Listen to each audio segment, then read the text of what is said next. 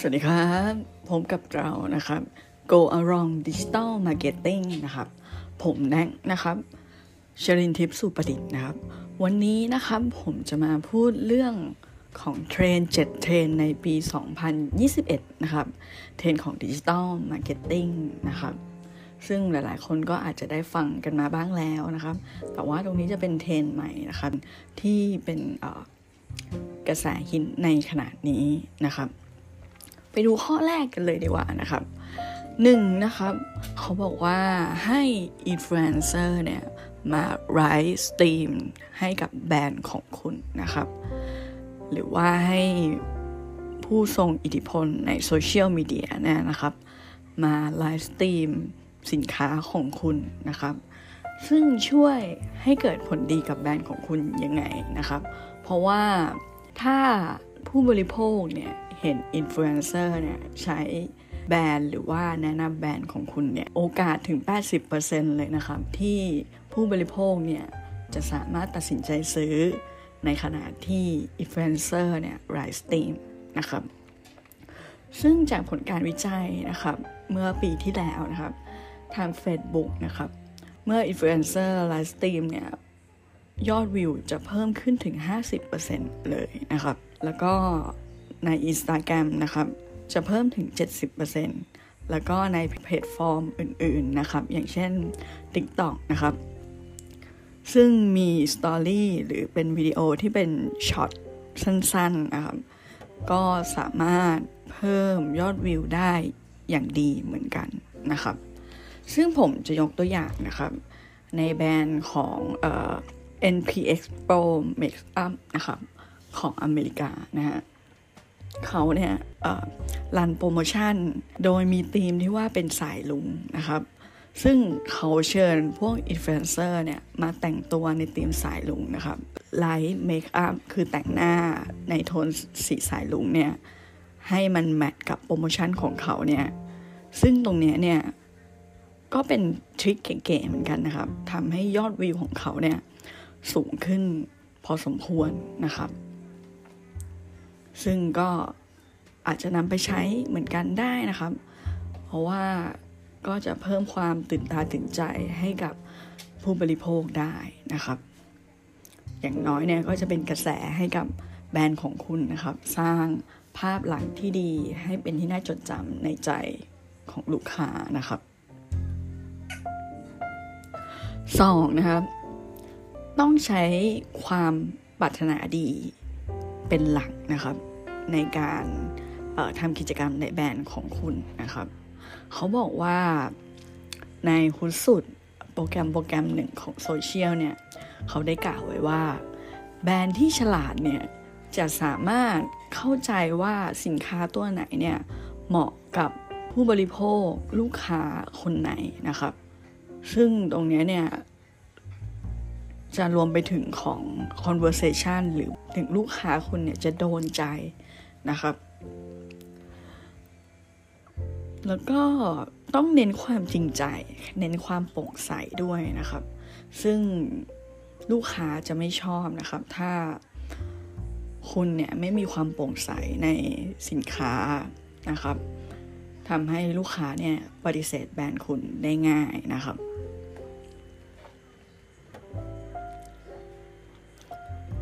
ซึ่งถ้า ใช้อินฟลูเอนเซอร์เนี่ย เป็นผู้ที่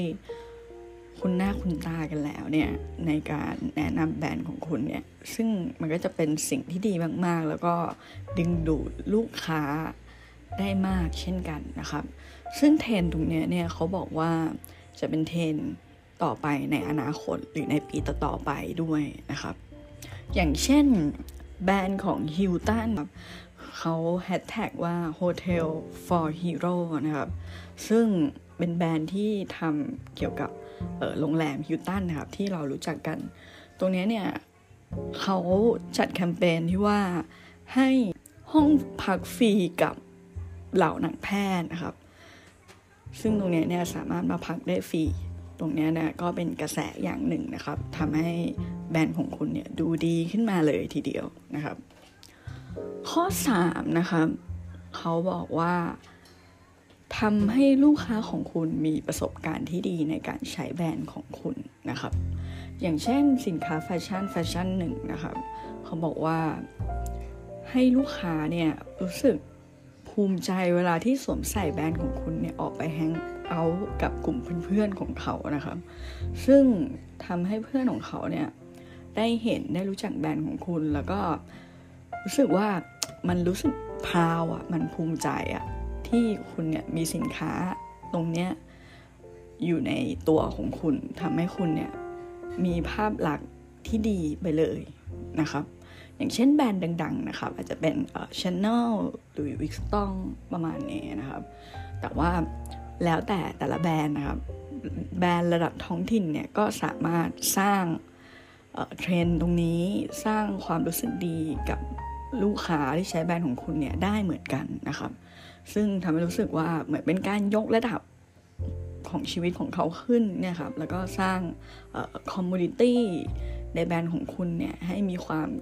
เข้มแข็งขึ้นนะครับ ต่อไปนะครับ ข้อ 4 นะครับ เน้นความยั่งยืน ของธรรมชาติ หรือว่าเน้นในการหลักธรรมชาติของแบรนด์นะครับเขาบอกว่า 81 ของเอ่อ81%ของหนังผู้บริโภคเนี่ยเขาจะเลือกแบรนด์ที่ให้ความสำคัญกับสิ่งแวดล้อมเป็นหลักนะครับ อย่างเช่น คุณขายกาแฟเนี่ย แต่ว่าคุณไม่ใช้หลอดพลาสติก คุณเปลี่ยนมาใช้หลอดกระดาษแทน หรือว่า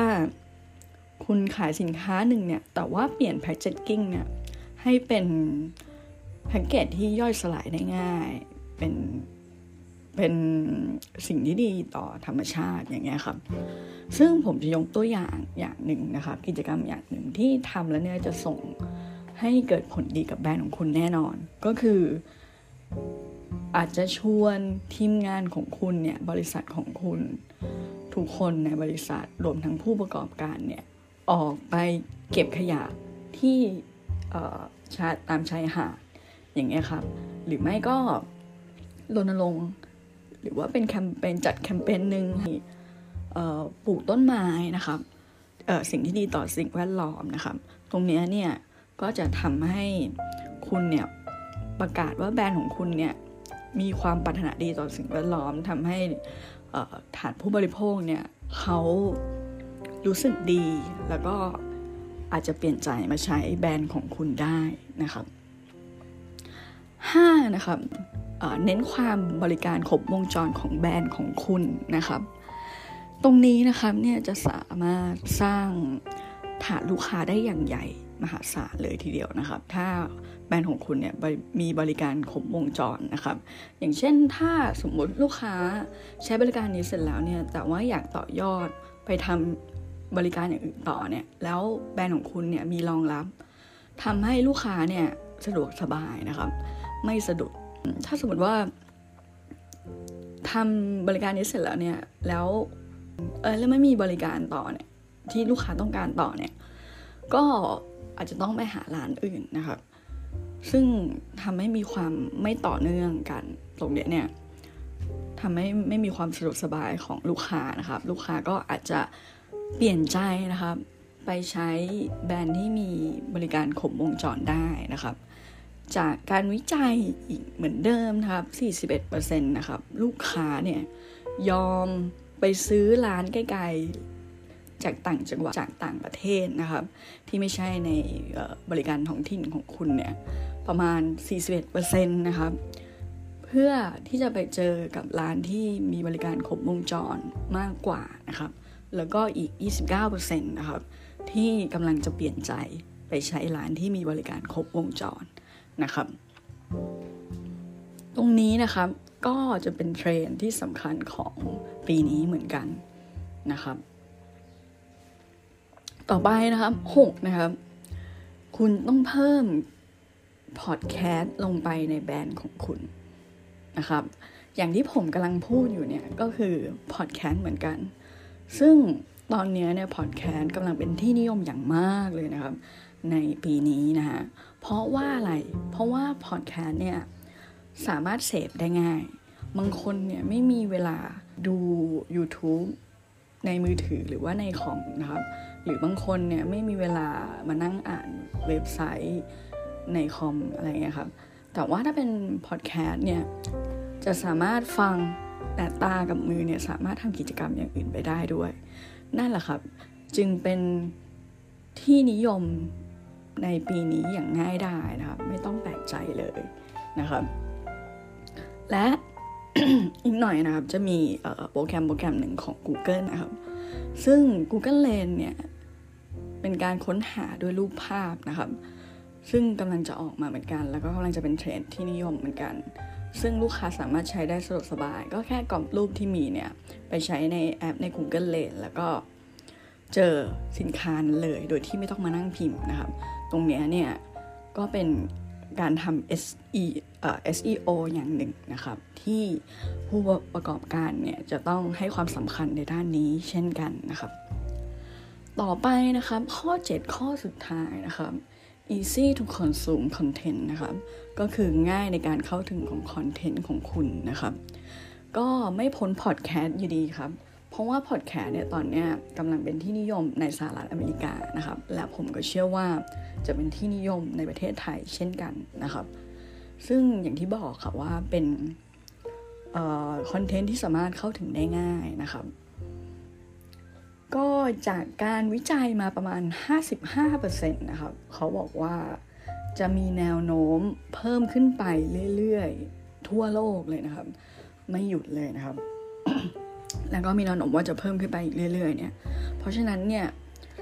ผมขอเน้นว่าพอดแคสต์เนี่ยผู้ประกอบการเนี่ยจะต้องให้ความสำคัญแล้วก็เพิ่มเข้าไปในฟังก์ชันนะครับ แล้วก็ทริคอีกทริคหนึ่งครับก็คือเพิ่มเข้าไปในเว็บของคุณด้วยนะครับ ซึ่งลูกค้าเข้าไปดูในเว็บเนี่ยสามารถคลิกฟังพอดแคสต์ของคุณได้เนี่ยจะเป็นอะไรที่ลงตัวมาก ๆ เลยนะครับ โอเคครับ นั่นก็เป็นทั้งหมดของ 7 เทรนที่ผมมานำเสนอนะครับ ซึ่งก็อาจจะเอาไปลองปรับใช้กับธุรกิจของคุณนะครับในปีนี้นะครับ แล้วก็ลองดูว่า ผลตอบรับที่ตอบแทนมาเนี่ย มันจะคุ้มค่าไหมนะครับ แต่ว่าเขาวิจัยมาอีกเช่นเดิมนะคะว่า7เทรนเนี่ยเอาไปใช้แล้วเนี่ย จะเป็นอะไรที่ได้ผลตอบแทนอย่างมหาศาลเช่นกันนะครับ โอเคครับ ผมก็ต้องขอเท่านี้นะครับ ยังไงผมก็ฝากไว้ด้วยนะครับกับ Go Along Digital Marketing นะครับ ตรงนี้ก็เป็นน้องใหม่ของ Digital Marketing นะครับ ยังไงเนี่ย คุณผู้ชมเนี่ยสามารถเข้าไปติดตามได้ที่ Facebook Facebook Go Wrong Digital Marketing นะครับ ผมนะครับ n a t ชลิงทิปขอลาไปก่อนครับ สวัสดีครับ